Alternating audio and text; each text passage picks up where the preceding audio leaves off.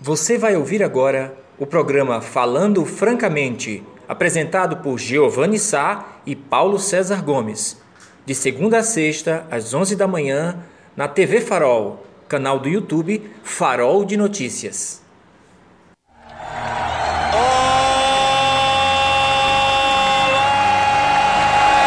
vocês!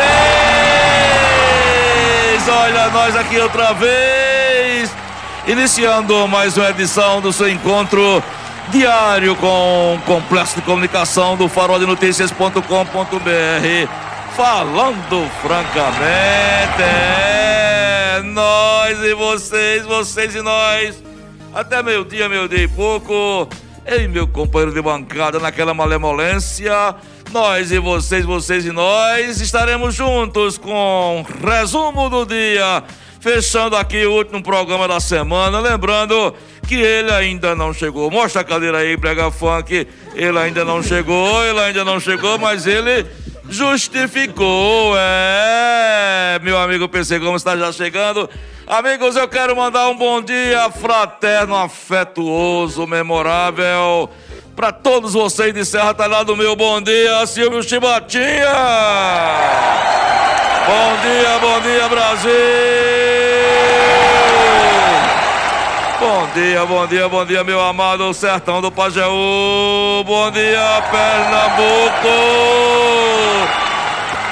Eita, que hoje eu estou com essa máscara chata escorregando para cima e para baixo. É, mas a gente tem muitas informações para vocês hoje. Um programa que é gostoso, um programa que promete muitas emoções, muitas informações, viu? Olha, amigos, Daqui a pouco a gente vai ter uma conversa com o novo secretário do Meio Ambiente de Serra Talhada. É, novo secretário, vocês sabem, quem acompanha o programa, era anteriormente, era ele, o Ronaldo Melo Filho, o Ronaldinho, não é que praticamente passou quase seis anos aí à frente da pasta. E agora quem está assumindo é o vereador, é, o ex-vereador Sinésio Rodrigues né? Sinésio, que é um militante, professor da educação, militante da educação, e ele agora assumiu a pasta, né? Havia uma expectativa que Sinésio assumisse a pasta da educação, mas aí foi tudo de água abaixo, né? Água abaixo do ponto de vista de ir para a educação, apesar de ser um militante da educação. Mas ele vai assumir uma, uma pasta importante, né? Uma pasta que está aqui é, na ordem do dia mundial. E o que a gente quer saber do Sinésio, o que é que fez ele aceitar é, essa história de aceitar a pasta da, da, do meio ambiente, já que do ponto de vista é, de cotidiano ele tem, uma, ele tem uma relação, sempre tem uma relação mais ligada com a educação. Então, esse é um dos assuntos que a gente vai tratar com o nosso amigo Sinésio Rodrigues daqui a pouquinho, não é? Numa entrevista que promete muitas revelações, até porque, preste atenção, hoje, é, a partir das 13 horas, está, vai estar acontecendo uma reunião é, é, puxada, convocada pela prefeita Márcia Conrado, onde ela está cobrando de todos os secretários a construção de um plano de governo é, para os 100 dias. Cada secretário, cada secretária, ela tem, uma, ele tem, terá, tem a obrigação de apresentar hoje, durante a reunião que vai acontecer no centro administrativo, uma minuta do plano de governo para os próximos 100 dias. E é isso que a gente vai perguntar a Sinésio, né? Se Sinésio conseguiu preparar esse plano de governo, esse plano de trabalho, plano de governo não, plano de trabalho para os próximos 100 dias. E aí a gente pede também que vocês participem. Vocês podem participar pelo chat, né? Enviando suas perguntas, suas solicitações, suas ponderações, claro, se identificando, como a maioria de vocês fazem, para que a gente possa fazer um papo muito legal. Mas aí, que horas são, meu amigo Silvio Chibatinha? Olha só que maravilha, 11 horas e 11 minutos. Olha só que eu vou trazer para vocês. Eu vou trazer para vocês agora. Você está procurando um local gostoso, aconchegante para almoçar? Tá? Tá? Já encontrou? Não encontrou ainda? Deixa eu dar minha dica com essa máscara chata que está caindo aqui. Comedoria do Sertão. Comedoria do Sertão. Atendimento nota 10, espetacular você vai encontrar uma variedade. Vou, vou passar para vocês os pratos do dia de hoje. E tem aquele atendimento nota 10 do meu amigo, meu amigo meu, tá? Um abraço no ambiente mais aconchegante da cidade, no ambiente mais gostoso, né? é, num ambiente é, mais moderno, mais higiênico, numa cozinha maravilhosa. Olha só hoje que aqui o Comedoria do Sertão está oferecendo. Presta atenção. Feijão tropeiro, carnes grelhadas e no molho, bobó de camarão. Tu é doido, menino? Pensa que é só isso? Não. Também tem lasanha. Tem um rondelli de quatro queijos, uma delícia. O escondidinho de carne de sol, escondidinho de carne de sol. E o filé à parmegiana. Esse filé à parmegiana é o meu predileto. Eu sempre que vou lá, sempre vou de filé à parmegiana. E quando, no final de semana, quando eu preciso de uma comidinha da comedoria, eu sempre peço também o filé à parmegiana. E você também pode pedir, porque também faz a entrega delivery, ó. Olha só, olha só. 99907 9105 99907 9105 é o telefone da Comedoria do Sertão. É sexta-feira, sextou, Silvão, sextou. É. Tá tranquilo? Sossegado? Sossegadinho? minha mente. Sossegada. Olha, meus amigos, olha que, horas, que horas, que horas? 11 horas e 13. Eu vou pedir licença para vocês pelo seguinte: enquanto o PC não chega, eu vou tirar a minha máscara, por enquanto. Enquanto o PC chegar, eu coloco, porque está me enchendo o saco, né? a máscara está escorregando, e esse negócio de ficar puxando é meio complicado. E assim, ao um PC chegar, eu coloco a minha máscara. Agora, eu queria chamar a reflexão, meus amigos, meu amigo Silvão, é, com relação ao que se está é, debatendo no Brasil nas últimas 24 horas. Manaus. Manaus. Amigos e amigas, toda solidariedade, todo apoio, todo carinho, toda corrente de mente positiva e de orações para o povo amazonense. Dezenas de pessoas estão morrendo asfixiadas estão faltando balões de oxigênio em toda a rede hospitalar de Manaus. É uma situação de caos, amigos e amigas, que as imagens que foram mostradas ontem na rede, na, na rede de televisão, eu confesso a vocês que eu fiquei muito, me senti muito mal depois de ter visto tudo aquilo com irmãos brasileiros que estão morrendo por asfixia por falta de oxigênio no meio dessa pandemia. Ontem, o Brasil bateu mais um recorde: mais de mil mortes. Ontem, tivemos mais de 50 mil infectados. Mais de 50 mil infectados. Meus amigos e minhas amigas, estamos vivendo um momento mais terrível, eu diria, do ponto de vista de infecção, depois de março. E olhe qual é a novidade que eu quero trazer para o debate com a gente hoje?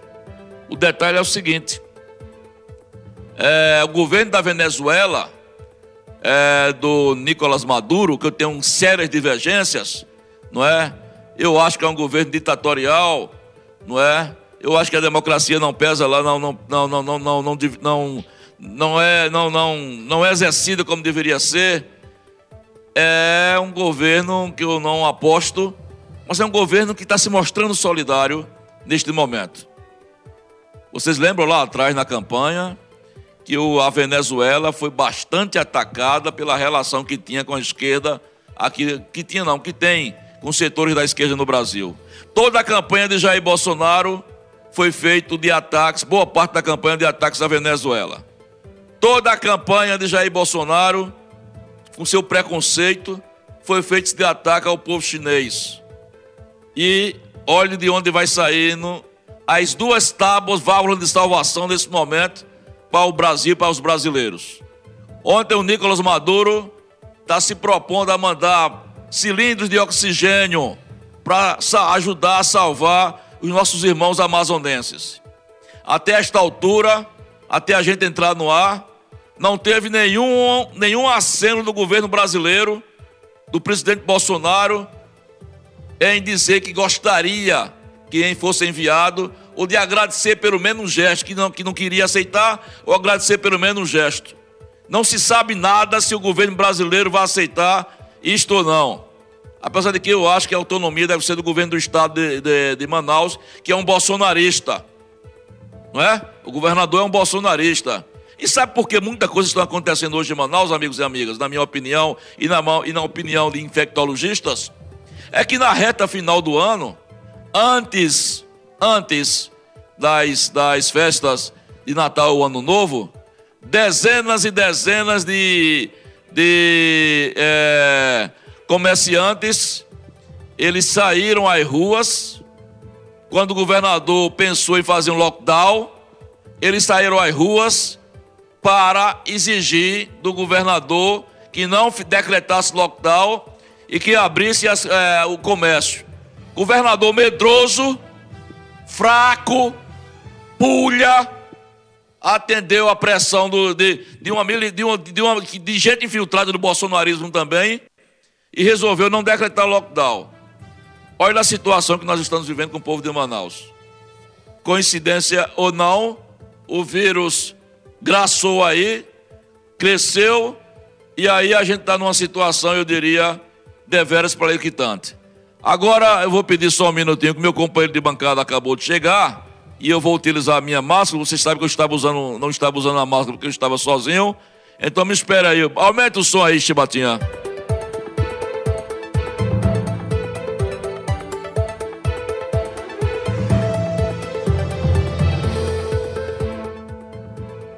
Porque eu já sei porque ele está, que ele chegou atrasadinho, ele vai explicar.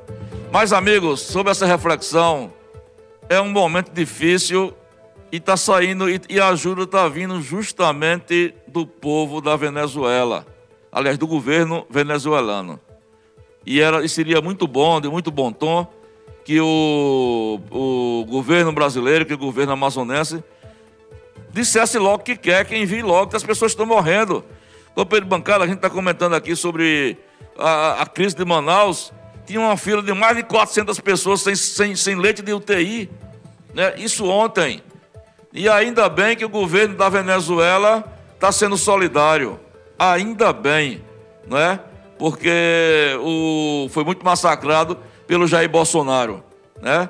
Pois esse é só um detalhe de uma reflexão que a gente quer fazer. E eu já, por conta do avançado da hora, já passo a palavra aqui para meu companheiro de bancada, já dando bom dia para meu companheiro de bancada que está aqui conosco, desejando a você, companheiro de bancada, ele que estava acalentando a Aninha. Ele ligou para mim, fez uma videochamada. Peraí, deixa eu. Peraí.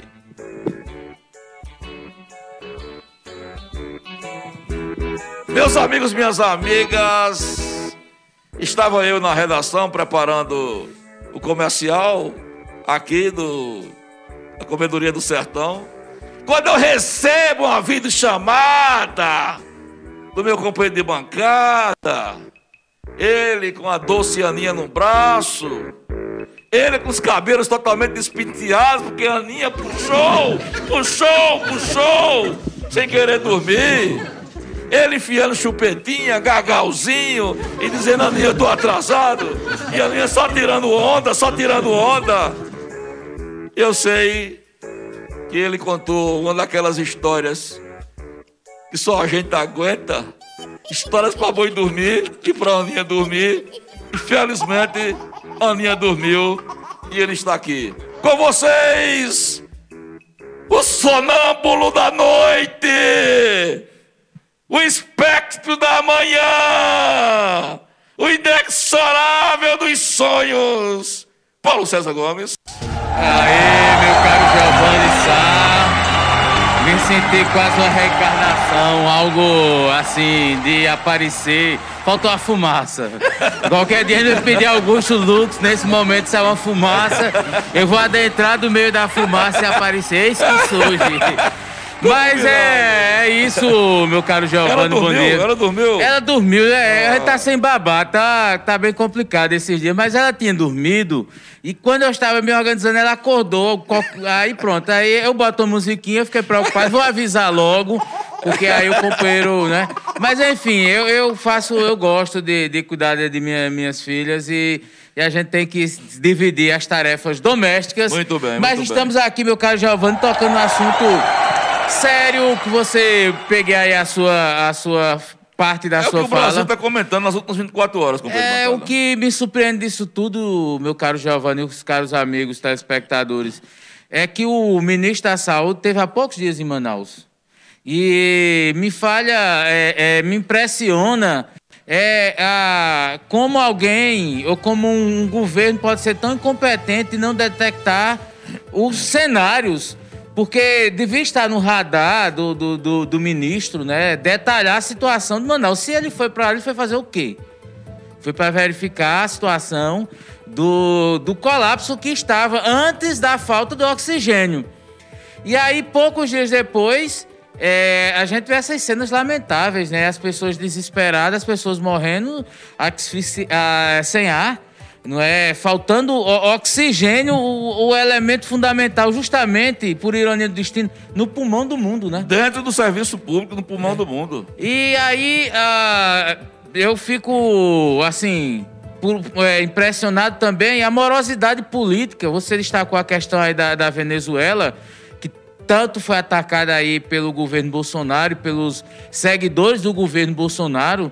E aí vem a, a oferta, que é o, a região mais próxima, é justamente é, a Venezuela e alguns outros estados, mas ah, o- tá na hora de, de dar, dar um basta, Giovanni. Eu acho que o Rodrigo Maia, que está encerrando o, o mandato como presidente, né, continuou como deputado, fez um desserviço ao país, um desserviço, quando não encaminhou nenhum dos pedidos de impeachment. Foram São mais, mais de de 26. 50, né? É, mas pronto. Mais porque crimes de responsabilidade são vários. Mas crimes contra a vida do governo Bolsonaro é impressionante.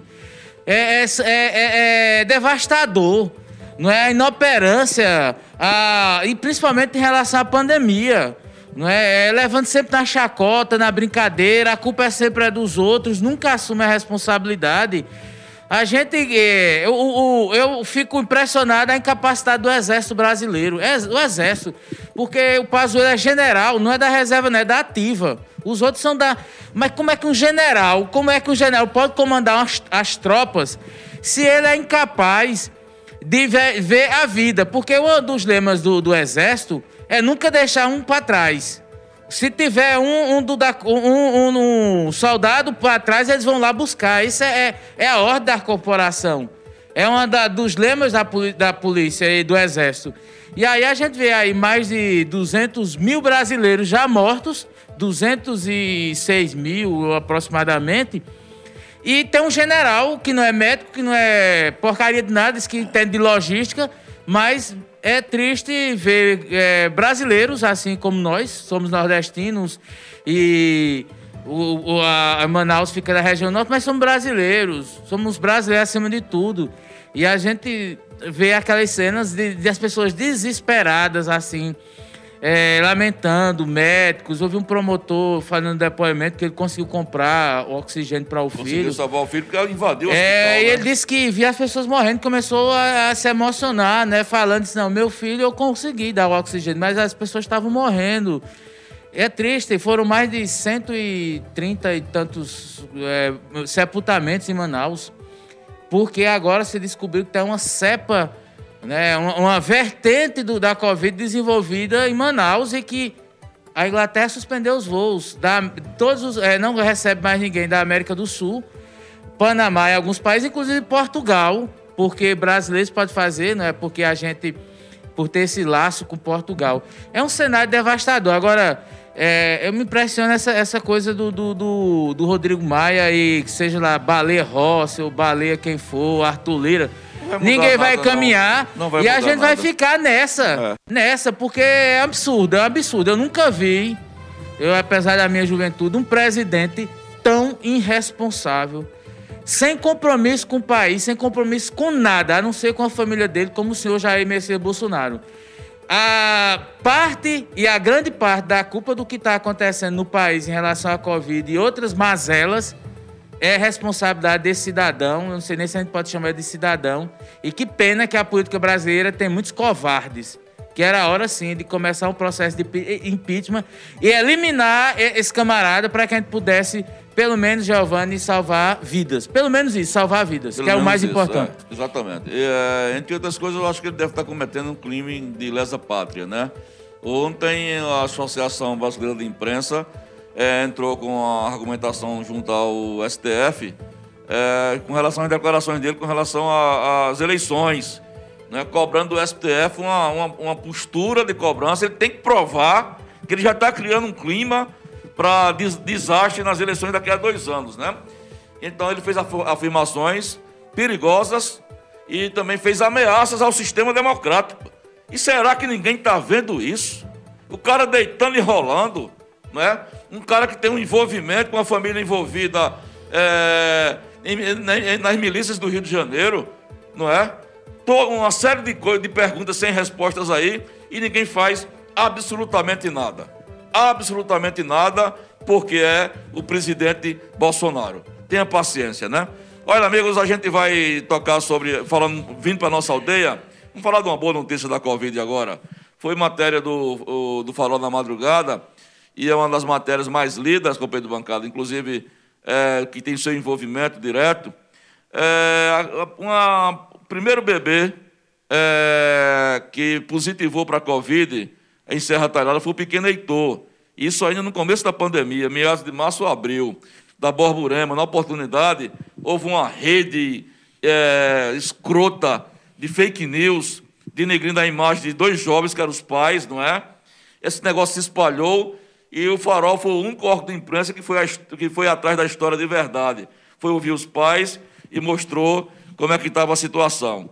Então, que vocês vão, vão quem acessar o Farol agora, vai ver que o bebê Heitor, depois de um grande sofrimento, depois de passar, de estar internado no Hospital da Restauração, fez um aninho, e a mãe, é a Maria José, que é uma jovem, sua aluna, né? Deve ter o quê? 21 anos, 22 anos. Não, não, ela vai completar 18 agora. 18, ela pronto. menor, ela e o pai são Mas me parece que ela amadureceu bastante, viu? Pelo mim parece que ela amadureceu bastante. Está lá a foto, ela fez uma promessa que se me- o filho não tem sequelas, o pequeno Heitor não tem sequelas, e ela fez uma promessa que quando ele fizesse um aninho, ia fazer um bolo em homenagem a Jesus Cristo. Bacana a matéria, a matéria da Jéssica. Uma foto bacana do aniversário, o bolo azulzinho, com o nome Obrigado Jesus. Uma coisa de arrepiar. Eu aconselho que vocês compartilhem, leiam compartilhem essa matéria. É muito bom, é, pequenas vitórias no mundo de, de tanta morte, PC, de tanta dor, de tanta irresponsabilidade do governo federal, quando a gente vê uma lição dessa de uma família humilde da Borborema e de uma criança de apenas um ano que está aí dizendo: a vida segue. É, na verdade, o pai é da Borborema, né? Ela, ela, se ela estiver morando com o pai é da Borborema, se ela estiver morando com a mãe, é no, no Bom Jesus. Mas o que me chama a atenção, o que, o que me chamou a atenção e me fez provocar essa história, é porque a gente vive, infelizmente, contando mortos. É. Então, nós tivemos aí, uma, um, infelizmente, uma pauta é, contabilizando mortes. Olha, chegamos ao, ao 84 é, morte por Covid. É, então, assim, há- teria que ter também as- a esperança, não é? A renascimento. A história do Heitor, ela, ela tem isso, não é? Porque ele, ele foi contaminado, ele tinha quatro anos, é, quatro, meses, melhor meses. dizendo, e ele havia, ele estava com infecção respiratória, foi para o posto de saúde, depois para o OSPAN, no OSPAN houve esse contágio, foi para o Recife. Somente lá teve o diagnóstico que ele estava com a Covid. Os pais não, não, não foram contaminados, mas aí ele ficou durante aí mais de 30 dias na UTI, lutando contra a vida. É um Imagina uma criancinha que mal tem os sentidos da, da vida, tá num leito de UTI e passar tanto tempo. E aí eu via nisso uma história de, de esperança. E foi isso que Josi descreveu na matéria, a foto. A mensagem de Maria, Maria eu, eu conheço por, de vários anos como aluna e sei das contradições da, da, da menina que agora é mulher, né, mãe, e de como é, e- esse sentimento modificou ela, porque ela teve todo o tempo ao lado do filho, ela não conhecia nem Recife. Foi a primeira vez que ela foi para o Recife, e ela sem ter parente, sem ter parente, sem, sem conhecer ninguém em Recife, ela ficou lá entre a casa de apoio e, e o Oswaldo Cruz. Ela ficou no Oswaldo Cruz, fazendo esse- essa ponte. E aí, Giovanni, acho que é, é esse sentimento da gente ter esperança de, e de ter cuidado, porque, curiosamente, a gente tem gente que acredita. Eu tenho um vizinho que ele não usa máscara e ele disse que não existe, não existe Covid. Isso é uma, uma enrolação, é. uma enganação. É, geralmente, quando ele se aproxima, a gente mantém uma distância razoavelmente boa, sempre de máscara. Eu sempre oriento lá em casa e tudo. E a gente cobra, mas por que tu não? Mas ó, aqui em casa fulano teve, eu não tenho nada, o meu todo. Isso aí não existe, não. Agora, Isso é, é o quê? Jair Bolsonaro. É né? um discípulo de Jair Bolsonaro. É, é, é típico. E só para fechar o comentário com relação a essa história que é bacana, o conceito que vocês acessam faroldenoticias.com.br, no período que, que a, o bebê foi infectado e a mãe foi para Recife, o jovem que é mais novo, na mesma faixa etária. É a mesma faixa etária. Foi compartilhado uma fake news, meus amigos. Exatamente. É, horrível, de que o pai da criança que está, estaria infectado estaria passando nas ruas da Borborema, pegando nas, nas maçanetas das portas, colocando saliva para espalhar a Covid. Meu Deus do céu. E pior que na rede de grupo de WhatsApp, o que teve de gente é, passando e saindo. Divulgaram a foto dos dois, dos dois, Isso. o é é, passando a foto dos dois. Silvio, ajuda aí o vereador, aí, o, o secretário, para alimentar esse negócio. É, e as pessoas compartilhando, rapaz, compartilhando uma informação mentirosa. O pai teve que vir de forma, eu diria até humilhante, para contestar a informação. E nós fomos o único órgão de imprensa daqui da cidade que deu a voz e vez para eles restabelecer a verdade. Lembra disso, né? Lembra. Você Inclusive, tem... a gente levou ao ar, a gente estava ainda no rádio, a, o depoimento da Maria José que estava, a gente conseguiu. Exatamente. Ela me mandou explicando. Isso. E fez até um desabafo, né? Que a, as pessoas teriam que ter respeito. É aquela coisa, nessa história há um lado do preconceito, Giovanni. Preconceito Isso, social grande. Exatamente. É, não houve um respeito no momento. Inclusive, eu, no, no, no onde aparecia, eu rebati a, a, fake news. Inclusive, chegou a grupos de alunos da escola. E eu digo: não, não façam isso, são alunos nossos, sempre ter respeito, a gente conhece. E é um papel nosso como cidadão, mas também como educador. Eram meus alunos. Eu não Exatamente. poderia sair atirando pedras sem, que eu, sem ouvi-los que eu acho que é o mínimo que nós temos que ter o respeito. E o farol, é, o farol sempre tem, tem, tem esse, esse lado que muitos às vezes renegam porque não tem essa compreensão do, da, do que é a imprensa, um conceito geral de imprensa. E o farol sempre, vamos dar espaço ao outro lado. Inclusive, Farol já publicou críticas ao próprio Farol, né? Isso, a gente já enviou nota é, criticando o Farol, mas foi publicado. Isso, é isso. é democracia, né? Exatamente. Ó, meus amigos, pronto, a gente vai dar um breve bloco comercial. Já estamos aqui num estúdio com o secretário do Meio Ambiente de Serra Talhada, o ex-vereador Sinésio Rodrigues. E na volta já vamos debater. Você pode ir participando pelo chat, quer fazer alguma pergunta a Sinésio com relação à questão ambiental? Fica à vontade, participa, faz a pergunta, faz o questionamento sobre o assunto da pasta dele, ou sobre o assunto da Câmara, ou sobre o assunto dos professores, enfim. Vai ser uma, uma conversa bacana, porque hoje, como eu disse a vocês no começo do programa, está tá acontecendo uma reunião onde os secretários deverão apresentar um programa de trabalho, um plano de trabalho para os próximos 100 dias. Foi uma, uma provocação da prefeita Márcia. Inclusive, a gente vai é, conversar com o secretário sobre isso, se, o, a parte dele já está pronta, o que, é que vai ser prioridade nesses próximos 100 dias. Então, daqui a pouco, não sai daí não, que é rapidinho, na volta já com o secretário de Meio Ambiente, Sinésio Rodrigues Ucina. Sai daí não.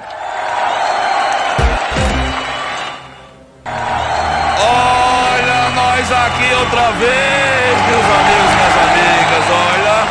tá chegando a hora do almoço, tá chegando a hora do almoço, meus amigos, e a nossa dica é uma só. É no melhor restaurante da cidade, do meu amigo Milton, a Comedoria do Sertão. Comedoria do Sertão, você já sabe, fica ali na, na Avenida Afonso Magalhães. As refeições começam a ser servidas a partir das 11 horas, vão até às 15 horas, 15h30 por aí. Agora é o cardápio do dia. Quer saber?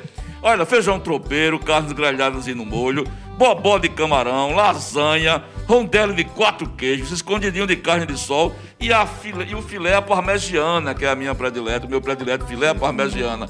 Sem falar que tem aquela braminha da Antártica, sem falar que tem aquela lapadinha, aquela pitu golden, que você toma com um aperitivo depois. Também tem o delivery, viu? 99907-9105, 99907-9105 é o telefone da Comedoria do Sertão que você pode ligar para lá e vai deixar a entrega na sua casa, na sua residência. Agora, eu recomendo, porque lá é um ambiente, é som ambiente, né? Aquele som instrumental, o climatizado, aquela simpatia de Milton e equipe, uma cozinha que você pode ver todos os movimentos dentro da cozinha, é, obedecendo todas as normas né, de segurança com relação à Covid-19, enfim, vale a pena você passar lá. Eu recomendo, viu? Bom, amigos, conforme nós anunciamos, fechando é, o nosso programa dessa sexta-feira, nós temos aqui a honra de receber agora como secretário, já recebemos é, ele aqui como vereador, mas agora o nosso Sinésio Rodrigues, ex-vereador, é, de primeira, é, companheiro, eu queria é, dar nossas condolências aí. Sinésio, para quem não sabe, ele perdeu a mãe esta semana, não é? é a dona. Maria, de, Maria Rodrigues. Maria Rodrigues, isso. Lourdes. Ou dona Lourdes, 83 anos. E nossos sentimentos, o Farol fez uma homenagem é, a ela e fica nossos sentimentos aqui, é, secretário. Sinésio, a gente havia uma expectativa, vamos ir direto ao ponto, de que me parece que não sei, eu, eu não sei se eu ouvi essa, esse comentário seu, se foi numa, numa, numa, emissora de rádio, se foi aqui, não sei. Mas é, chegou a especular que você teria dito que não ia assumir nenhuma parte se fosse convidado, porque você ia voltar a militar é, no, na sua área, que você sempre militou, nunca abandonou, sempre se dedicou, que era a questão da área sindical do Sinteste. A minha pergunta é o seguinte: o que fez você aceitar é, a parte do meio ambiente? Nós sabemos que você tem uma ligação com o meio ambiente, mas não é tanta com relação à educação. Especulava-se até seu nome para a questão da, da parte da educação, no lugar da Marta, né? E aí você é, do ponto de vista de surpresa para algumas pessoas, no reta final do ano, aparece você como secretário do Meio Ambiente. O que é que levou você a aceitar, amigo, é, essa missão? É, bom dia. Bom dia, Giovanni. Primeiro, quero cumprimentar aí todos os telespectadores que estão acompanhando é, o programa Farol. Né? Bom dia ao amigo e professor Paulo César, a todos aqui do estúdio e a você, Giovanni. Eu quero agradecer a homenagem que você fez o Farol fez a minha mãe, né? ela que é uma mulher, foi uma mulher exemplar, uma batalhadora, né? que nos criou em um período de grande dificuldade, né? que é ali o período dos anos 70 anos 80, né?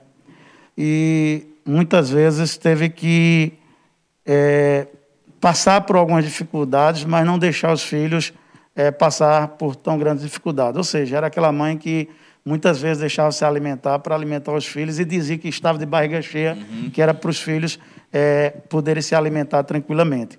Muito obrigado pela homenagem. Com relação à pergunta, Giovanni, eu fui questionado em, em vários momentos, é, pós-eleições, se aceitaria uma secretaria do governo. Inclusive, no programa aqui, de vocês. É, mas, nunca, é, você... mas assim, mas nunca eu coloquei claramente se aceitaria ou não aceitaria. O que eu afirmava é que eu ia continuar na luta. E a luta ela se faz em várias frentes. E é, quando me foi feito esse convite pela doutora Márcia para que fizesse parte da equipe de governo dela, eu passei por momentos difíceis da tomada de decisão. Para quem teve uma vida dedicada aos movimentos sociais, é, o movimento sindical, né? É, quem estava, na verdade, com experiência, mas uma experiência mais de cobrar do gestor, não é fácil para você mudar é, para uma nova fase da sua vida. Eu coloco que é, dificilmente a gente vai voltar a ser o mesmo cinésio de antes, a partir é, do momento que a gente ingressa no governo. Né? Isso não quer dizer que você vai abrir mão de suas convicções, mas é uma nova etapa da sua vida. E eu acho que todos nós temos que estar abertos para essa nova etapa da vida, porque a gente não pode simplesmente trilhar um caminho permanente e nunca experimentar né, de, outras, de outras opções que são dadas e que você acha que pode contribuir. Né? Como você colocou, meu nome foi ventilado para diversas secretarias. Se, de, se dependesse dos boatos, eu acho que só faltou dizer que eu seria o prefeito de Serra Talhada, prefeito de Serra Talhada. A educação era o mais mas, votado, né? Mas, na verdade, era o convite foi específico, né? foi para a parte do meio ambiente. E depois de consultar muita gente, né? é, de ouvir várias pessoas, a gente tomou a decisão de aceitar esse novo desafio, porque nós entendemos que, primeiro, temos determinação, que conta muito para você assumir uma pasta dessa.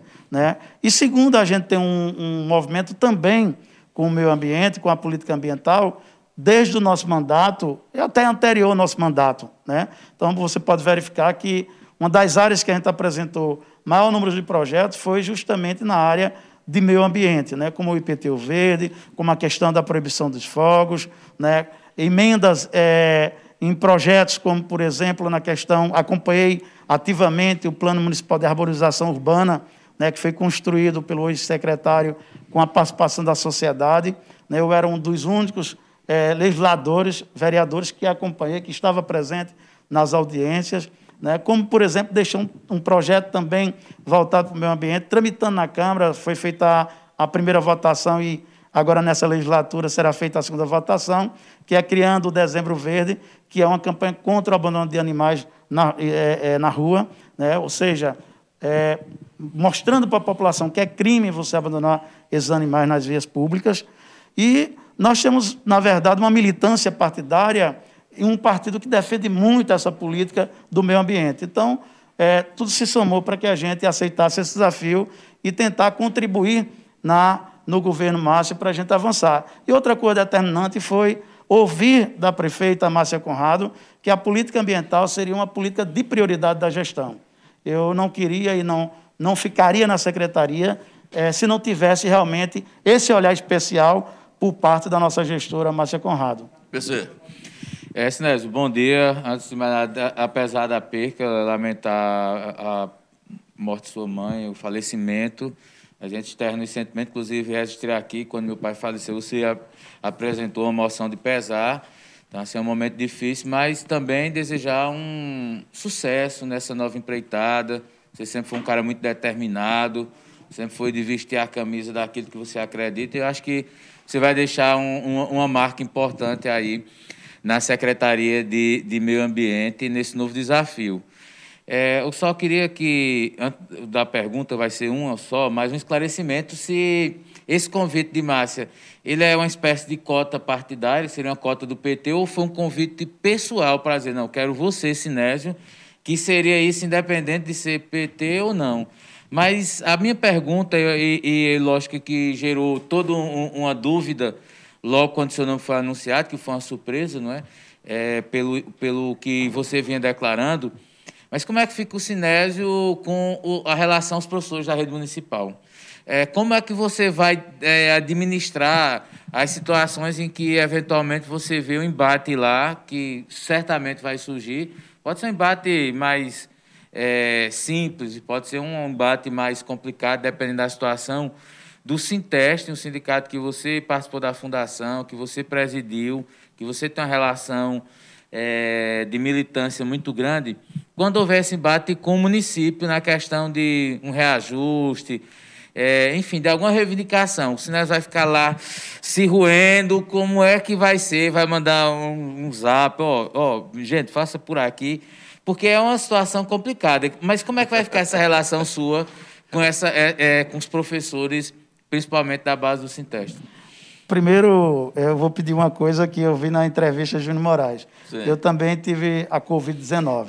E, portanto, a minha memória ainda está em tratamento. Certo, tá? certo. Então, assim, ainda bem que você só fez, só fez duas perguntas, mas não faça três em uma, não. Não, que fica não, difícil para eu lembrar e responder.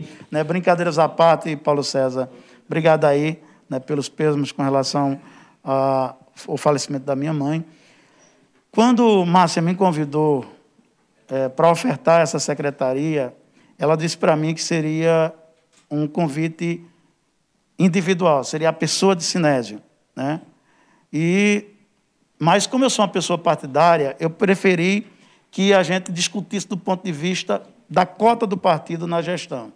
E aí atualizei é, a presidente do partido sobre esse convite. A partir daí, a presidente do partido, que é Cleonice, passou a discutir os dois espaços que foram colocados à disposição do partido, com esse detalhe que eu te informei no início. E aí, a questão da secretaria, a Fundação de Cultura, como também a de meio ambiente, passou por um debate político, inclusive a própria presidente do partido teve junto com Márcia para discutir essa participação da gente. E eu quero tá dar. queria um, um espaço maior, ela, o PT tentou? Não, eu acho que a questão de espaço ela, ele pode se dar é, de forma gradual, né? mas o PT, em momento algum, colocou é, dificuldades para que a Márcia formasse sua equipe de governo. Ela pode dizer isso com mais clareza. Né? E a gente está numa cota do Partido Sim e eu me sinto orgulhoso por isso. Orgulhoso também por ter sido convidado como uma cota pessoal da prefeita, mas eu acho que para quem tem uma vida política como a nossa, desde os 16 anos de idade no Partido dos Trabalhadores, nada mais justo de querer acreditar isso a toda a história do partido aqui na nossa cidade. Com relação à segunda pergunta, é, eu acho que eu posso ajudar muito bem os trabalhadores em educação, não só os trabalhadores em educação, mas também é, os servidores públicos de Serra Talhada, por dois motivos. Pela experiência que eu tenho em negociações a nível de governo e sindicato, porque estive à frente por muito tempo do Sindicato dos Trabalhadores em Educação, inclusive de minha contribuição, e é necessário que a gente abra espaço para outras pessoas também darem a sua contribuição, até para que é, a gente possa motivar essa questão da oxigenação de uma entidade sindical ou do movimento social qualquer. É, então, tenho essa experiência. A outra coisa que ajuda é que a própria prefeita tem colocado em, seus, em suas palavras, em suas entrevistas, no seu programa de governo, que esse governo vai ser um governo que vai ter um olhar mais focado para cuidar das pessoas. E cuidar das pessoas passa também cuidar dos nossos servidores. Então, eu acho que a relação de Márcia com o servidor público ela vai dar uma melhorada e isso vai é, levar um ganho muito grande para a sociedade como toda. Né? Nossos servidores precisam serem capacitados, precisam ser treinados, precisam é, ter as condições de trabalho adequadas e precisam, sobretudo, ter valorização salarial. E isso motiva o servidor para que o servidor preste o um melhor serviço à sociedade. E quando a gente presta um melhor serviço à sociedade, todo mundo sai ganhando. Desde a própria sociedade a o governo que está montado, ou seja, a prefeita Márcia Conrado ganha muito com isso. E eu fico muito feliz que ela tenha colocado isso. Inclusive, quando a gente conversou sobre eu aceitar não a secretaria, a gente deu uma pincelada nessa pauta e ela demonstrou todo o interesse. Isso me deu também mais confiança para estar dentro da gestão e eu posso, de certa forma, ajudar é, sindicato, ajudar é, governo a chegar ao entendimento. E a gente tem que colocar na mesa também que nunca um acordo ele é só vem a um lado. Acordo é quando você as partes cedem de um lado e de outra para chegar ao entendimento. O fato da prefeita dizer que já tem uma experiência de negociação com sindicatos de classe, como é o caso dos agentes de saúde e ADS, nos leva também a ter uma tranquilidade que, no geral, agora, ela, como passa a ser gestora do município e não somente é, de uma secretaria, ela leva esse perfil de diálogo, que é importante. O diálogo é tão importante que ele é fundamental, independente de você chegar a um acordo. O que não pode é se fechar as portas para ouvir o outro lado. Ô Sinésio, mas é, se tiver uma assembleia, você já definiu que vai participar da assembleia, vai lá, ou vai ser eventual? Tu já passou. Certamente nesse processo aí você pensou em várias conjunturas em que seu nome ou você teria que estar envolvido nessa relação professor e governo. Olha, olha, a minha ideia é quando tiver a primeira assembleia, eu possa ter esse contato com a base, né? Mas isso deve ser, inclusive, por uma questão democrática, colocado em votação ou não, porque eu já, já estou desligado da educação. O Júnior disse que você ia se licenciar, né? É, na verdade, já estou. Mas você continua professor é, do município. Eu continuo professor licenciado do município Isso. porque eu não posso acumular o cargo, é. né? Então, eu tirei, É o mesmo caso é, Zé Raimundo, que também é professor do município. Hum, mas... Com o vereador, ele pode é, conciliar. Não, eu sei, mas eu estou é. dizendo, é, ele não está em sala de aula. É, eu não sei qual é a situação do vereador Zé com relação a tal, não está em sala de aula, ah, tá. mas ele pode conciliar Sim, sala de aula e, com é. poder legislativo. Né? No meu caso, como secretário, não posso. Mas eu, eu, na minha essência, sou professor. Quando eu sair dessa pasta, eu volto para a sala de aula. E aquilo que a gente ajudou a construir, a gente quer que tenha sucesso. A gente ajudou a fundar o Sindicato dos Trabalhadores da Educação. A gente tem uma relação muito boa com os segmentos do, dos servidores públicos de Serra Talhada, a exemplo da Guarda Municipal, Né? A gente quer continuar tendo essa relação. E eu acho que é possível essa, essa relação. É possível a gente mostrar é, que é, é, é, tem condições de um gestor ter um bom acesso aos servidores, ter uma política para esses servidores que é, diminua os atritos. Se a gente conseguir diminuir os atritos entre gestão e movimento social, já vai ser um grande avanço. E se diminui com muito diálogo e com muita ação. Ô, secretário, agora voltando à questão ambiental, eu não digo que você pegou um abacaxi, mas você pegou um desafio. Só que eu faço um parênteses, que acompanhando sua breve. É, quando eu lhe convidei, fiquei recapitulando, até para estudar o nosso bate-papo. A maioria dos desafios que você enfrentou, você venceu. Eu acho que foram poucas as derrotas que você teve do ponto de vista político, é, de desafios que você enfrentou, como parlamentar, enfim, como dirigente sindical. É o que eu estou fazendo esse, essa, essa abertura para lhe perguntar o seguinte: qual é hoje o orçamento, se você sabe dizer, qual é o orçamento para 2021 da tua pasta? Ninguém faz nada sozinho, se não tem quem para trabalhar, porque a secretaria deve ter uma, uma rede de pessoas. São quantas pessoas que vão te ajudar? Porque trabalhar a questão ambiental numa população que ainda está engateando no simples ato de jogar lixo é uma coisa complicada. E eu acho que isso não vem de agora essa cantilena que a gente tem do simples ato de jogar lixo, que passa por uma questão da educação ambiental, né? Despedir o carro do lixo passar e o camarada depois do lixo joga no meio da rua. Estou tá, cansado de botar a matéria no farol nesse sentido. É, eu queria que você nos atualizasse. Qual é, se você já tem ideia do orçamento, quantas pessoas tem para você trabalhar? E já emendo para perguntar o que, é que vai ser prioritário para o secretário deste ano. Giovanni, é, primeiro dizer que nossa equipe é uma equipe muito boa, pequena, mas muito boa. A gente tem uma equipe de quatro cargos comissionados, hum. né, de confiança, e três servidores técnicos concursados. Tem sete pessoas. São, somos sete pessoas. Mas a avaliação que eu faço nesses primeiros dias é de que a gente tem uma equipe boa para fazer a pauta política ambiental acontecer. Um grande desafio que nós vamos ter, e aí entra justamente nessa, nessa linha da tua pergunta, é como educador, como professor, de que forma a gente pode contribuir para educar a sociedade. Hoje, o meio ambiente passa por essa agressão por conta justamente do comportamento do ser humano. O maior inimigo da natureza é o ser humano. Quando a natureza veio justamente para dar qualidade de vida ao cidadão. Ele não conseguiu entender ainda que quando ele destrói uma árvore, quando ele joga o lixo na rua, ele está trazendo é, uma perspectiva de vida menor para ele mesmo. Então, nosso grande desafio vai ser reeducar ou educar a nossa sociedade. Quais são os meios? Essa equipe, junto com a gente, está construindo o meio de comunicação adequado para que a gente consiga atingir o nosso objetivo. E aí na equipe eu vi pessoas dizendo assim, mas a gente já tentou essa parte da política educacional ambiental e, e ela é muito lenta. Mas mais lento é quando você não tem uma política permanente. Uhum. A nossa ideia é, se a cada dia a gente convencer um cidadão de que ele tem uma prática errônea e ele consegue assimilar isso, é uma grande vitória para a gente. Então, nosso desafio é buscar conscientizar a população de que o lixo tem um destino e que a gente vai, inclusive, criar os meios para que a população saiba direcionar esse lixo. Né? Então, nós temos o plano de ação já elaborado dos 100 primeiros dias. A, a prefeita nos deu, e para todos os secretários, né, a, a, determinação que a gente precisava ter um plano mínimo de 100 dias, um plano é, anual e já começar a construir o PPA dos próximos quatro anos, inclusive um ano que será para o próximo gestor, que pode ser ela numa reeleição, outro gestor. É, e aí a gente já construiu isso. Eu não vou te antecipar aqui, porque daqui a pouco eu saio justamente direto para uma reunião dos secretários, para lá apresentar o nosso plano, onde outros secretários vão apresentar.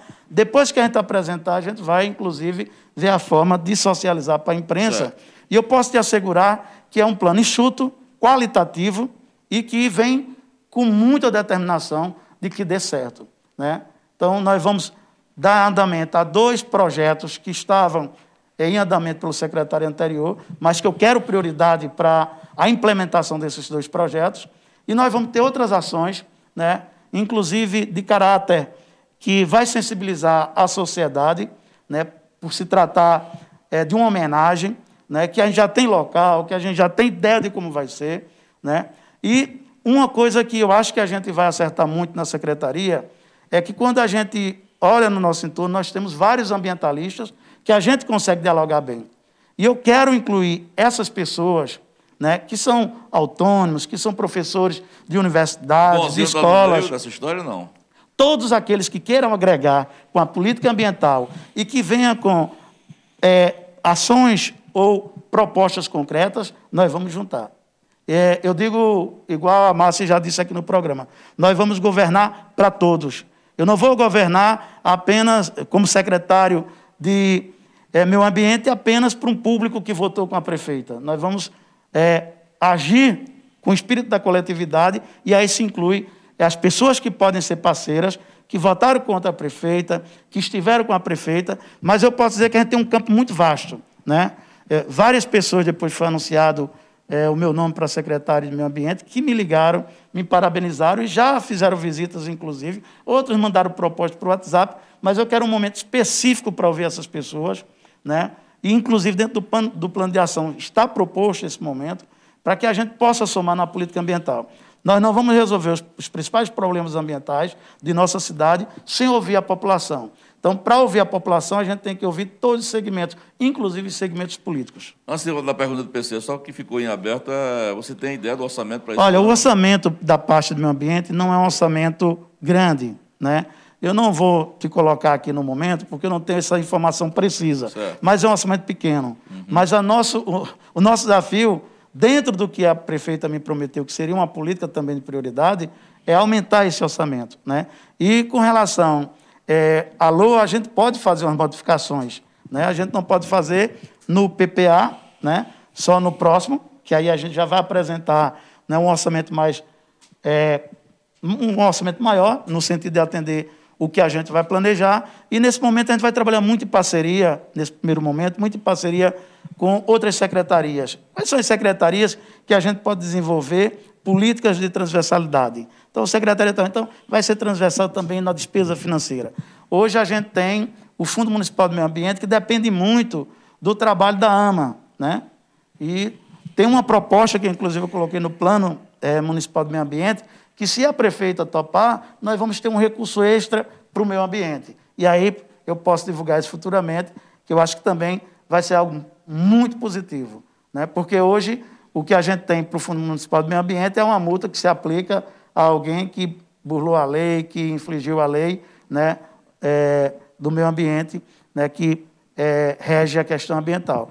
É, e é muito pouco. Mas a gente tem muita coisa a fazer. Fizemos uma intervenção inicial aí, eu acho que vocês puderam ver, é, na Ademar Xavier, né, de dar uma nova. E já mandei que toda a nossa equipe pudesse fazer um diagnóstico de todas as praças do nosso município e canteiros, o que é que tem, o que é que está faltando, para a partir daí a gente construir um plano de ação específico, porque canteiros e, pra, e praças estão sobre a responsabilidade do meio ambiente. E é um grande desafio. É, porque aí entra é. justamente o que você colocou aqui numa pergunta anterior. O cidadão vai para a praça e faz da praça um ponto de encontro para beberem. Lá tem um lixeiro, eles não colocam o, o vasilhame da cerveja, seja latinha ou em vidro, no, ele joga em cima do canteiro. Né? E, fora isso, nós temos cidadão, a exemplo aí da Praça de Magalhães, principalmente com essa movimentação toda dos bancos, que você tem o percurso certo de fazer para ir para o outro lado da rua e as pessoas fazem por cima do canteiro. Então, nós vamos entrar com a intervenção educativa, né, com arte educadores, para, de forma humorada, de educar a nossa população. Bacana. E... Essa ideia eu gostei. Tem muita coisa boa, é porque eu não posso adiantar não, aqui, não, porque eu tenho que adiantar primeiro para a nossa pra, gestora, para ela dizer, pode tocar para frente. Depois que você passar né? para lá, você vem com exclusividade para cá. Pronto. Quem me convidar primeiro tem a exclusividade, apesar que eu é. adoro estar aqui com o Farol, porque eu acho que atende bem a audiência da população e vocês fazem um jornalismo que você sabe, enquanto vereador, é, muita gente criticava e isso, eu, isso, é graças verdade. a Deus, só tive motivos para elogiá-los. PC. Sinésio, no final do ano passado nós entrevistamos o então secretário é, Ronaldo Filho, né?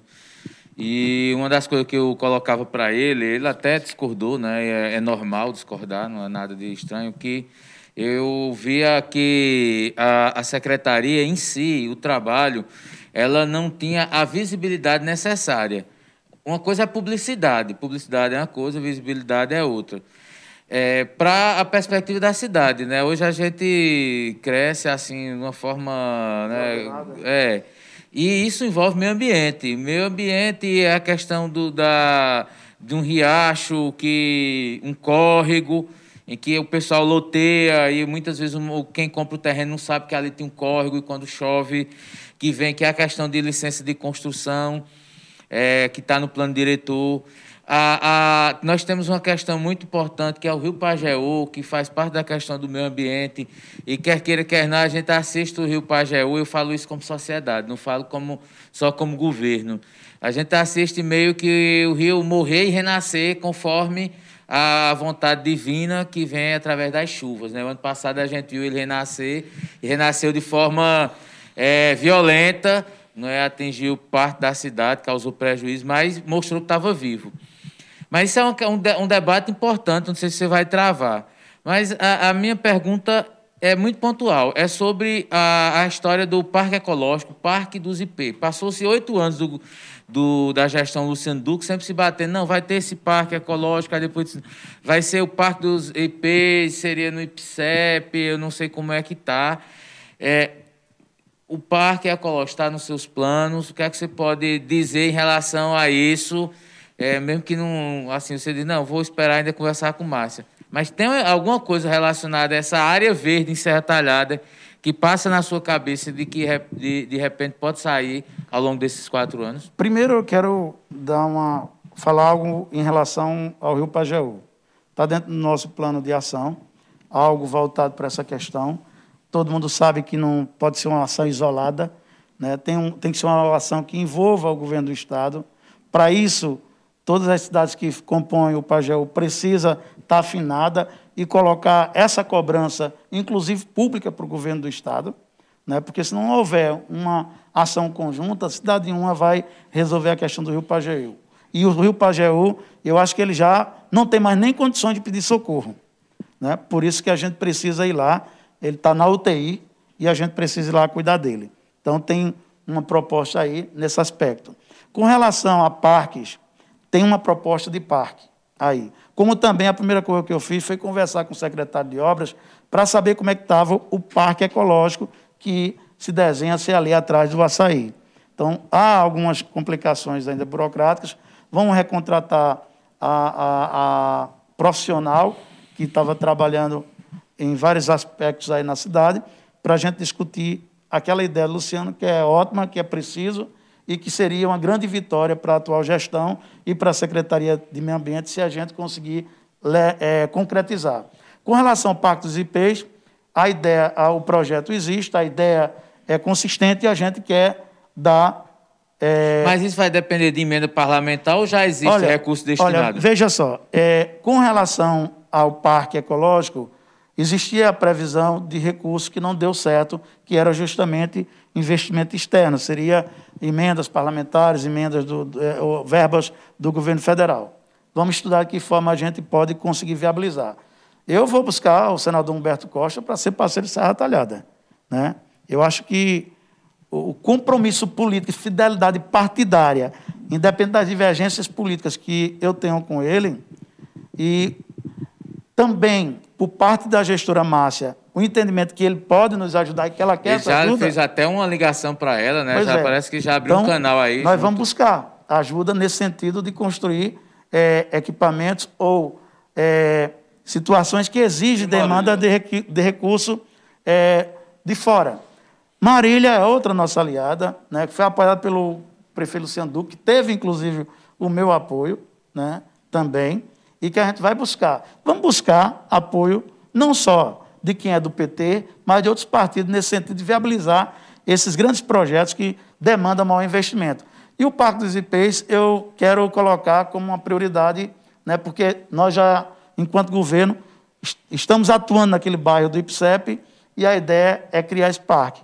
Mas no plano de ação tem um parque e vocês vão tomar conhecimento, e esse vai demandar um recurso menor, uma intervenção, é mais uma intervenção, uma decisão política do que propriamente financeira, que eu acho que é possível fazer acontecer com parceria do município através de recursos próprios e da própria e do próprio Fundo Municipal do Meio Ambiente. Será em que bairro esse, essa, essa surpresa aí? Essa surpresa eu te revelo assim que eu levar para a prefeita. Deixa eu lhe perguntar uma coisa. É, vou mais uma vez numa história do gargalo. É, desde que eu venho acompanhando as gestões, do, digamos ali, do, do período de, Geni para cá, pegando pelos governos Carlos Evandro, sempre foi um problema, e não foi diferente no governo Duque, essa história dos terrenos é, baldios abandonados, que não tem cerca, que não tem muro, que a lei permite que o, que o poder público, público é, multe, e as pessoas fazem daquilo ali um lixão. Mesmo que você tenha um, bota uma plaquinha lá, mas todo santo dia tem lixo. Você está cansado, você, vai, você sai daqui para. Sai da redação aqui para uma promotoria pública, você encontra um terreno aí que é privado, mas está lá cheio de lixo. A secretaria vai ter esse enfrentamento, porque até agora não vi ninguém ter coragem de partir para cima, não. E você, como vereador, sabe disso, que é amparado por lei essa questão das multas. A gente não tem, Giovanni, já identifiquei que não só tem esse problema, tem um problema também dos animais. Né? Por exemplo, ontem, ontem é, houve uma invasão de porcos lá na concha e estragou o nosso canteiro. Né? Eu estou até com um vídeo aí, né?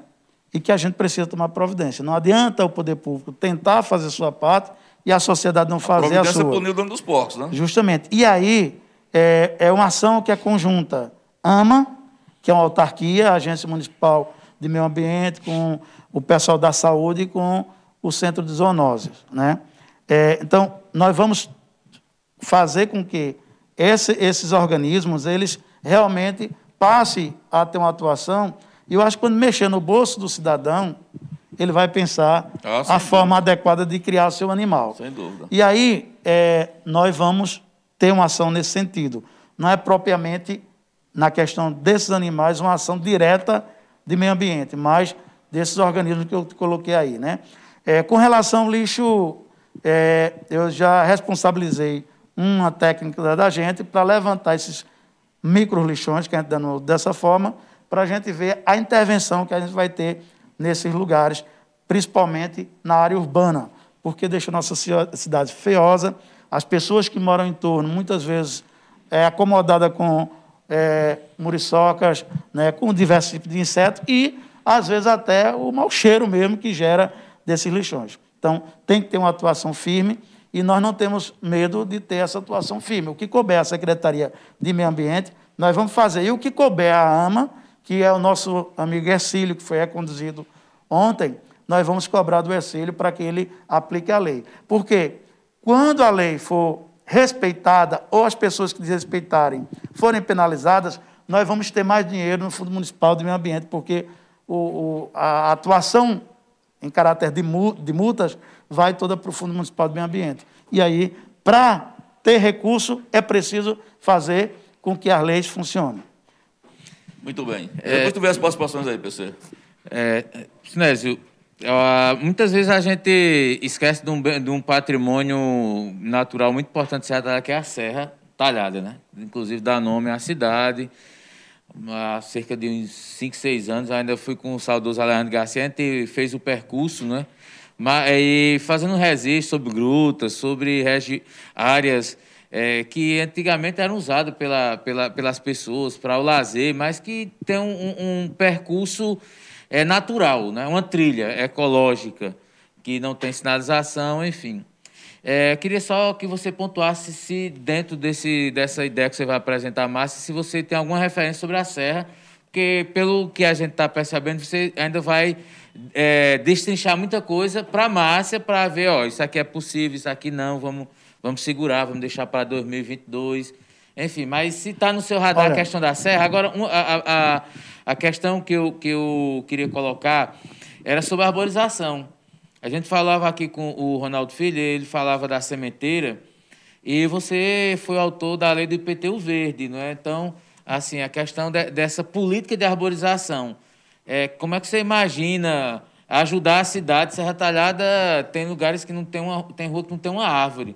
E aí o pessoal reclama, diz, não, é porque é com, o comércio, na rua comercial não pode ter árvore, porque senão toma a fachada das lojas. Eu participei num debate da, da CDL que foi comentado isso, né? Por exemplo, a rua 15, é, que é a rua Enoque Inácio, se a gente observar, deve ter duas, três árvores árvores. E aí, a visão é essa, né? É, aí os lojistas disseram, não, né? mas a gente não pode colocar árvore, porque eu dizia, cidade quente, não é?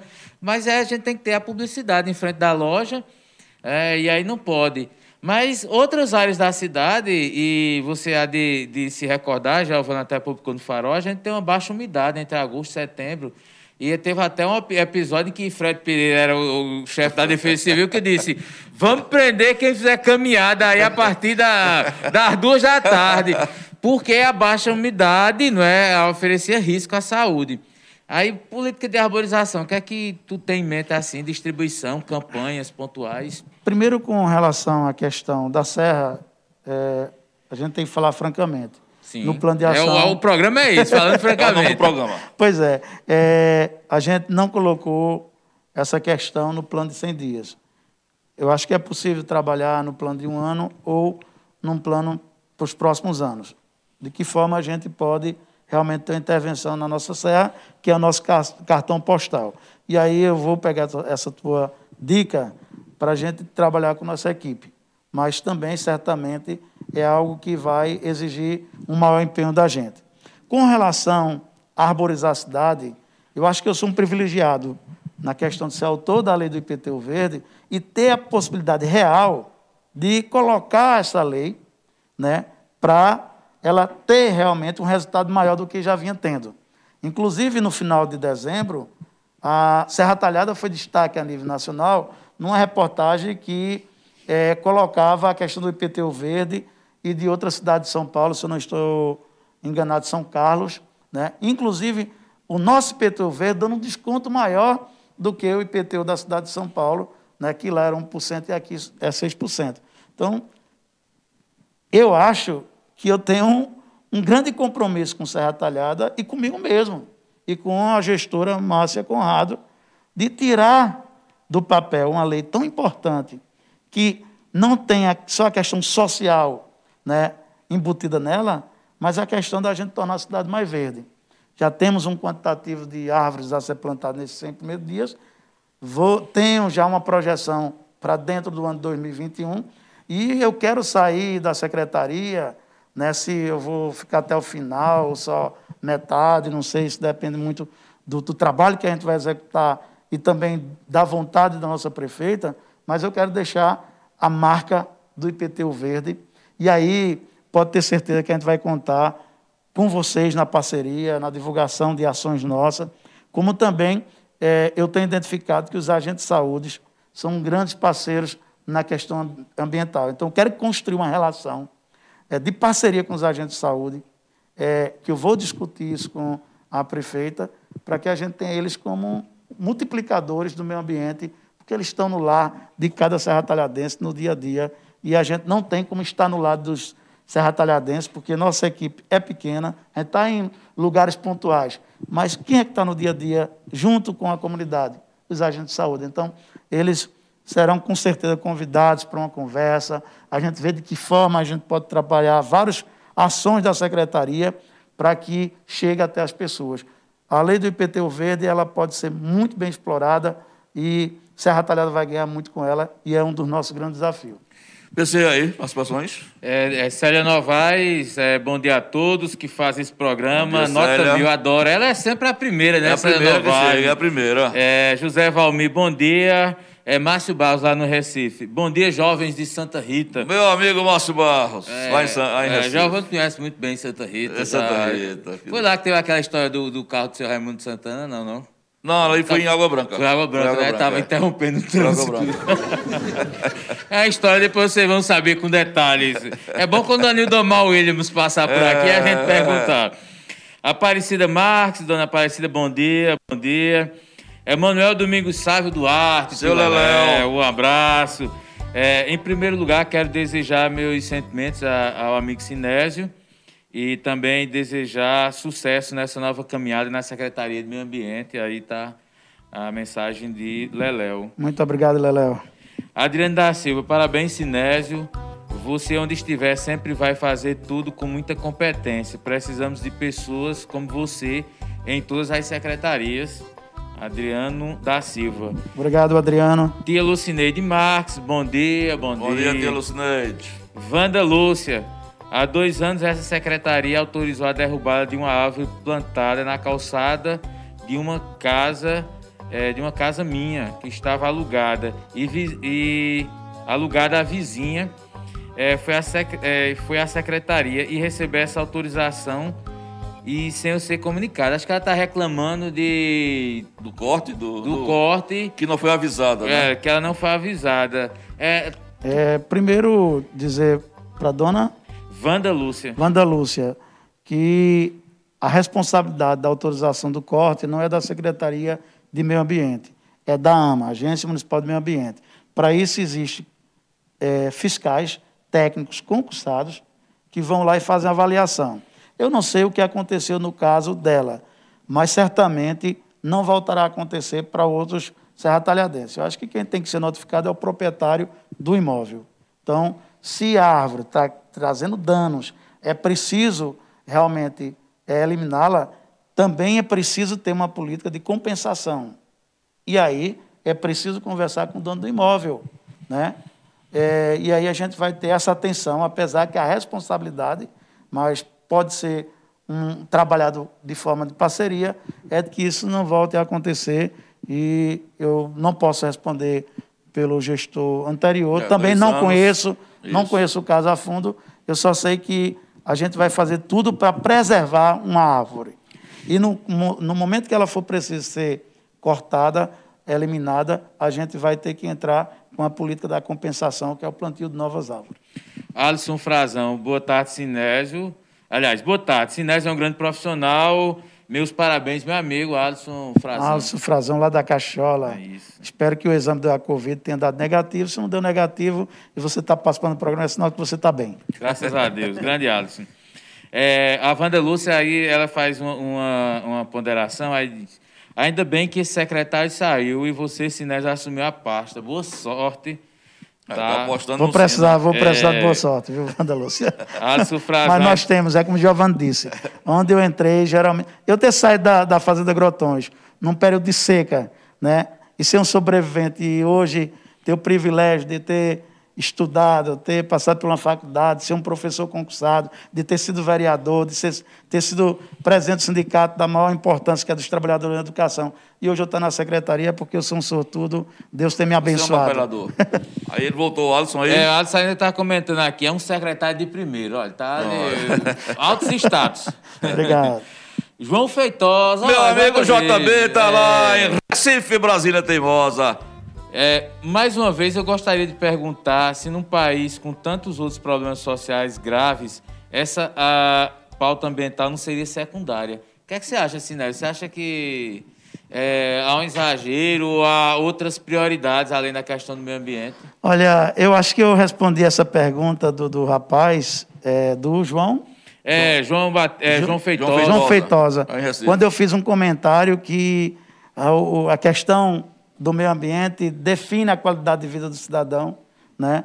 encurta ou prolonga a vida do cidadão. Então, não é uma pauta para ficar secundária, é uma pauta para caminhar junto com a educação, até porque está atrelado, é uma pauta que tem que caminhar junto com a geração de empregos. Ela é fundamental, porque o tu respira depende do nosso meio ambiente.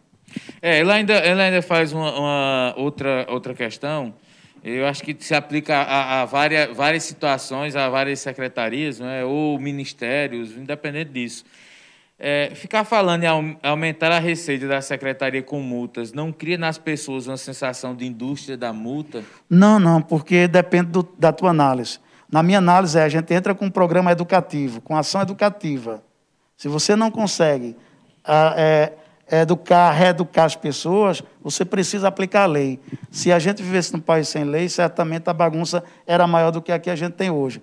Mas nós estamos propondo, é, antes de aplicar a lei, tentar convencer o cidadão de que ele pode ser um agente protetor do meio ambiente, que ele pode, inclusive, melhorar a comunidade que ele mora ali, a rua que ele mora ali, quando ele faz o descarte do lixo da forma adequada. Quando o poder público, inclusive, oferece as condições para esse descarte ser feito da forma adequada. Então, assim, não é a, a aplicar a indústria da multa, pelo contrário, nós vamos aplicar a indústria da reeducação.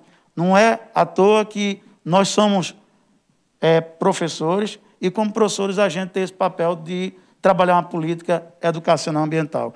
E é um grande desafio para a gente. Agora, se a gente trabalha nessa lógica, mas o cidadão vai lá e joga o lixo onde não deve ser jogado, o cidadão desmata aquilo que não pode ser desmatado, aí tem que entrar a lei. Certo. Bom, é isso aí, amigos. A gente está chegando aqui na reta final. Não sei se tem alguma mais participação, professor. É, chegou, a, chegou Edith Pereira, né? Sim, diga Edith. Boa tarde a todos. Parabéns, Sinésio. Você é um exemplo em tudo que faz. Obrigado. Você está sendo o primeiro a ver é, que os agentes de saúde fazem a diferença. Acho que aquele comentário que você falou sobre a É, importância... Edith deve ser agente de saúde, né? Edith, obrigado e tenho certeza que a Secretaria de Meio Ambiente vai contar com vocês e vai buscar, inclusive, também é, reconhecer publicamente o trabalho que vocês fazem em função da, da saúde de Serra Talhada e que pode fazer em função também da questão ambiental. Tá? Eu agradeço é, as suas colocações e vamos ter um momento oportuno se você for agente de saúde. Se não for, tiver ideia, a Secretaria vai estar de portas abertas para receber propostas também de populares. É só como, como, como provocação no bom sentido, né? Isso aí depois a gente vai ver com o tempo. É, pense numa possibilidade, se for concreta, de colocar uma árvore simbolicamente em frente à Câmara de Vereadores, não tem, e uma em frente à Prefeitura. Eu acho que seriam simbólicos nesse plano seu de arborização, de repente a gente daqui a 20 anos ter árvore ali simbolizando esse momento. Seriam os exemplos não, do poder É, eu acho que são locais assim estratégicos que poderiam, né? A gente tem na Fafop tem toda uma calçada com, com árvores. O Cônigo Torres, que é municipal, não tem, mas nunca teve, né? Em frente, tem no, no pátio interno. Mas a prefeitura acho que seria interessante ali, né? Centro da cidade, a Câmara de Vereadores tem uma calçada bem espaçosa, de repente pode ser algo, não estou cobrando que você faça, mas que se estude, né? É, garanto a você que vai ser estudado. Certamente a gente tem alguns funcionários da secretaria que, que estão acompanhando nossa entrevista. Já fazem, faça anotação aí, senão eu já vou anotar pós-entrevista e a gente vai analisar com todo carinho. Ficaria na história. O E- primeiro secretário que plantou a árvore, né? Nem os prefeitos fizeram, pode ser agora, né? Você e Márcia. Seria uma A coisa gente vai estudar essa, é, a- o espaço que a gente tem desses dois prédios. Claro que na Câmara a gente precisa ser um, um diálogo Isso. com o presidente da Câmara, mas havendo o estudo de que é viável, certamente a tua proposta ela vem agregar na nossa ação. Tá? A secretaria não fica assim, né? Veja só, nós... o local, quem nós- quiser nós- falar com o secretário, encontra nós onde? estamos temporariamente lá no Espaço Verde, na Academia Hum. Ser- Antônio Peixoto, né? na, na, na. Praça Antônio. Peixoto, né? Isso. bairro da BB. Então, no espaço, na sala, Sala na verde, a sala verde. na sala verde, Isso. a gente está ali porque a gente ainda está buscando ver como fica o nosso espaço lá no centro administrativo, uma vez que foi inundado pelas chuvas e a gente está criando as condições de, de um novo local, tá? Então, qualquer cidadão, inclusive já fui bastante procurado lá, é só nos procurar que a gente faz questão de dialogar. Propostas como essas é, que foram lançadas aqui por Paulo César, a gente tem uma equipe técnica que vai analisar e certamente, se tiver como a gente implementar, a gente vai implementar. E proposta simples, né? prática, só tem que ver a viabilidade. Então, a gente está naquele espaço lá, Sala Verde, na Academia da Cidade da Muito ABB, fácil. que é a Praça Antônio Peixoto. O secretário tinha me avisado que tem que sair um pouco com antecedência, porque tem a reunião agora de 13 horas. Agora, PC, eu tive a impressão que a gente entrevistou duas pessoas aqui. Duas. Duas. Como Além assim? do secretário. Tira, tira a máscara aí, Cinda. Tira a máscara. Está autorizado a tirar a máscara. Nós entrevistamos o Sinésio e Papai Smolf.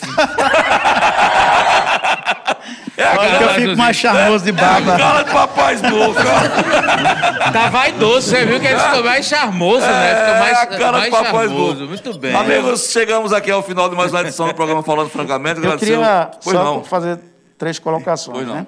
Antes da- dessas três colocações, dizer que quando Giovanni fez o banizinho, é, comunicando, divulgando da minha participação aqui, ele botou uma foto de quatro anos, há quatro anos, eu digo, rapaz, eu tô, eu tô bem diferente, né? Ali estava sem barba, aquela coisa assim, né? Porque você é que tá mais bonito, né? Então é sinal que ele... ele... Enfim. A outra questão é o seguinte, é dizer para os servidores de publicidade talhada que eu não perco o contato direto com eles, estou à disposição, né, tanto na secretaria como fora da secretaria, principalmente, para atender cada um, para ajudar no que for possível, tá? E eu não quero perder esse elo. A segunda coisa é que eu tenho uma equipe muito boa na secretaria, uma equipe pequena, mas que eu tenho é, tido sabedoria para reconhecer a importância deles e a gente vai fazer um gerenciamento na secretaria e eu tenho certeza que, junto com essa equipe, a gente vai produzir muito em favor do, do meio ambiente. Né? É, eu, não, eu não tinha ideia é, da qualidade dos servidores que a gente tinha na secretaria. E terceira e última observação é dizer que aos sábados, que eu nunca vim aqui aos sábados, né, tem uma É, mesa aqui é que protege a barriga dos convidados. Não expõe a nossa barriga tal quanto é, durante tá a fininho, semana, né? rapaz, tá todo então, pedir, aí. Traumatizado, um- rapaz. pedir aí, enquanto eu não baixo a barriga através das caminhadas, né, da alimentação, que o farol nos acuda, porque eu acho que quase todos os convidados que ficam aqui de frente dessa câmara ficam assim, sabe, preocupados no que vai falar, mas também no que vai demonstrar para quem está do outro lado lá. Mas você foi melhor Essas do que o barrigas de que você não esqueceu foi nada. O aqui deu um branco aqui. E agradecer a todos vocês, mandar um grande abraço aí para quem nos acompanhou, ou para quem nos vai, vai nos acompanhar ainda, e dizer ao Farol que a gente está aqui à disposição na hora que achar que a gente agrega com mais informações.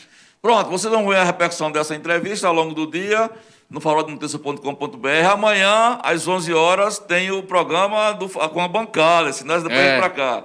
E amanhã é o programa do Farol no YouTube. Amanhã nós vamos conversar entre todos os quatro que você já conhece, a Chibata, o Giro no Farol, é, Nota 10, Nota 0. O nosso entrevistado amanhã é o secretário de Desenvolvimento Econômico e Turismo, o Carlito Godoy. É, o engenheiro Carlito Godoy, o engenheiro que projetou o Shopping Center, mas que saiu de Salvador para morar em Serra, ele é Serra Talhadense, e cuidar do desenvolvimento econômico e turismo. O que é que levou o Carlito a trocar Salvador para Serra Talhada amanhã? é, vocês vão saber, e amanhã vai ser melhor, porque se nós fez todo um, um jogo ainda, porque não apresentou a Márcio em 100 dias, amanhã Carlito vai ser Não obrigado... tem desculpa, vai ter que dizer, É, né? Não, Carlito vai ser. Desse negócio eu vou dizer a massa, não. Hoje ele tá perdoado. Mas amanhã, Carlito, tô dando um recado. Já traz tudo prontinho, porque amanhã o, o bicho vai pegar. Tu tem que mostrar tudo que tu dissesse hoje aí. aí. É, Não, rapidinho, ontem eu recebi um áudio do Dr. Valdir me perguntando se eu tinha recebido os 30% do que ele tinha enviado. Aí eu digo, Valdir, houve aí um contrabando de mercadoria, esses 30% não chegou em minhas mãos. Então eu acredito que meu companheiro de bancada deve estar usando 100%. Inclusive que ele estava bocejando aqui, me parece que a noite foi longa. Esse negocinho aí, esse contra... um negócio azul que ele está contrabandeando, ele, Valdir. Peraí, vou esclarecer. Amigos e amigas, olha, o, ontem Eu não faço que- uso, viu? Não, ontem o doutor Valdir, doutor Valdir mandou um comprimido pra gente, o azulzinho. Mandou Zé. um só. Um só. Um só. Aí ele disse, sorteio entre você e Paulo César. Aí eu disse, não, sorteio não, porque todos os dois são necessitados. Não, peraí, nem Aí. PC, aí PC disse, 70% é seu, É, 30% é meu. 30%. Tá inteiro ainda. Eu só fiz dar uma lambidinha. só fiz lamber a minha parte, viu? Valdizão, um abraço, meu irmão. Brincadeiras à posse, então ficamos aqui. Tem- Pois não, só registrar aqui. É quem tá mandando abraço pra você lá no chat é Vera Gama, sua companheira. Verinha? Oi, Verinha. Verinha, beijo pra. Vera. Ah, que dona Moreninha, né? Se Tá recuperou, melhor, graças dona a Moraninha. Deus. Coisa Graças, boa. a, Graças Deus. a Deus. Vera é uma pessoa que pode contribuir com o governo, viu, Sinais? Na É minha verdade. opinião, ela tem uma história que pode contribuir É com o verdade. governo. Não sei Eu se vai gosto, ficar. eu gosto muito de Vera. A gente tem, mesmo depois de ter saído do Legislativo, a gente tem mantido a comunicação e é uma pessoa do meu coração. Tá bom, dona Maraninha, saúde e paz, Deus abençoe, viu? Amigos, chegamos ao final da última edição da semana do Falando Francamente, mas amanhã de 11 horas, um programa completo, com duas horas e meia de duração, e com o nosso entrevistado Carlito Godoy, com uma série de coisas que a gente tem novidades para você. Talvez amanhã tenha um sorteio, viu? Então, tchau, fica com Deus, até amanhã, 11 horas.